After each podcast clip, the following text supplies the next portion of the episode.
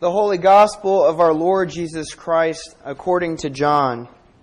Glory be to you, Lord Christ. Now there was a Pharisee named Nicodemus, a leader of the Jews. He came to Jesus by night and said to him, "Rabbi, we know that you are a teacher who has come from God, for no one can do these signs that you do apart from the presence of God." Jesus answered him, "Very truly, I tell you, no one can see the kingdom of God without being born from above." Nicodemus said to him, "How can anyone be born after having grown old? Can one enter a second time into the mother's womb and be born?" Jesus answered him, "Very truly, I tell you, no one can enter the kingdom of God without being born of water and spirit. What is born of the flesh is flesh, and what is born of the Spirit is spirit. Do not be astonished that I said to you, you must be born from above. The wind blows where it chooses, and you hear the sound of it, but you do not know where it comes from or where it goes.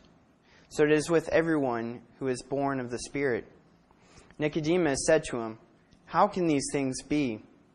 Jesus answered him, "Are you a teacher of Israel, and yet you do not understand these things? Very truly, I tell you, we speak of what we know and testify to what we have seen, yet you do not receive our testimony. If I have told you about earthly things and you do not believe, how can you believe if I tell you about heavenly things? No one has ascended into heaven except the one who descended from heaven, the Son of Man. And just as Moses lifted up the serpent in the wilderness, so must the Son of Man be lifted up, that whoever believes in him may have eternal life. For God so loved the world that he gave his only Son, so that everyone who believes in him may not perish, but may have eternal life. Indeed, God did not send the Son into the world to condemn the world, but in order that the world might be saved through him." The Gospel of the Lord. Praise to you, Lord Christ.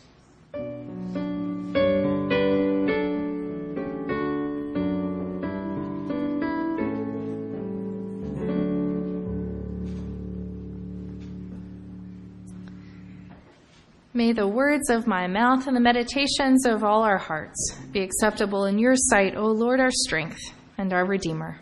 Amen. Amen. Please be seated. Being a beginner is not easy. Starting from scratch can be really overwhelming, but I think it's also exciting, full of potential, ripe with possibility. When I returned to Austin from New Orleans, I decided to try something new. I was working a really boring job, and I thought, I need a new hobby.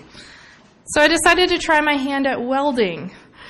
Now, I had been a ceramicist, and not an expert ceramicist, but I knew my way around clay.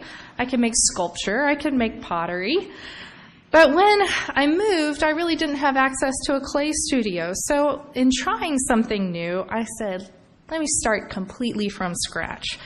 And I enrolled in an art welding class at ACC. I remember having to figure out my new equipment, what gloves and goggles I had to buy. I remember trying to learn the new material, the way that red-hot steel did and did not want to flow or bend, and the feel of the torch in my hand, trying to do two things with each hand. I was terrible at it. And I think I had this fantasy that I would magically catch on really quick and become proficient by the time we had midterms. But I soon realized it is hard to be a beginner again. The only way to proceed was to let go of the illusion that I might have it figured out and become open to the process of relearning what I thought I knew. I had to start with a beginner's mind. So I have a lot of sympathy today for Nicodemus's question. How can anyone be born after having grown old? In some ways, I hear him asking, how do I relearn everything I have ever known? How can I begin again when I feel like God has already brought me so far? How can I become a student when I'm used to being the teacher? You know, after all, Nicodemus is a teacher of the law. He's a respected elder. His knowledge bank of religious law and custom is his status, his identity, his ego, his sense of self, his relationship with God is all wrapped up in what he knows. Being born again, in some ways, means relearning everything you thought you knew about God. And for Nicodemus, that means starting from the beginning again. It's a scary thought, and for some, an impossible thought. Because for many of us, I know myself, the way we've come to understand the world can be precious to us, right? What we know is comforting. We can look at that category and mark it down as figured out. Becoming a beginner after being proficient at something is an exercise in letting go, opening up, and getting curious. You know, Zen Buddhism has a practice called Shoshin, beginner's mind. Maybe you've heard of it before. It became popular from the book Beginner's Mind, written by Shunryu Suzuki. And it's a practice of approaching life with an openness and a curiosity that mark most of us when we begin something new. In the Beginner's Mind, Suzuki writes, there are many possibilities. In the experts, there are few. Our expertise can really limit the way that we look at the world, and in so doing, unintentionally wall off whole parts of the world waiting to be discovered with wonder. And for the experts in Jesus' time, it was simply not possible that the Messiah would be a carpenter from a backwater like Nazareth, right? Such a limited view of what they thought they knew about the Messiah meant they missed the miracle of God's presence with them in Jesus. But Nicodemus was curious, so curious that he came by night to seek Jesus out.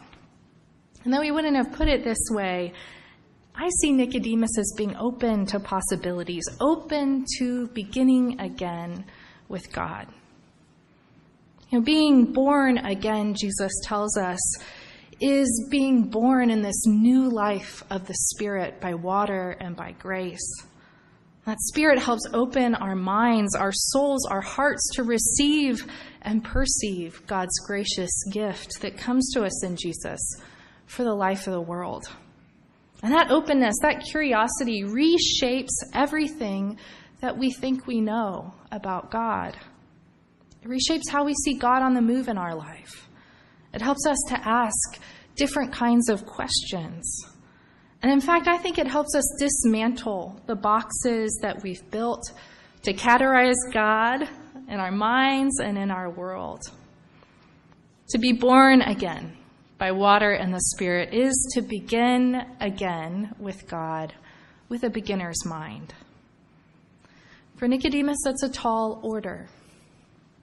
I wonder, what about for you? For many of us who've grown up with faith in Jesus, this is still a tall order. If we're set in our ways, we might let our faith grow stale and comfortable, maybe so cozy that we really aren't willing to change, even when God presents us with something new. But beginning again is about inviting the Spirit to come and blow through us, to open us, to go wherever it sends us, and to breathe in new life into our faith. Beginning again is about taking that direction that the Spirit will give us, knowing that Jesus will take us places spiritually we don't expect. You know, for Nicodemus, that nighttime counsel with Jesus plant seeds in him that germinate and start to grow. Something new is being stirred within him.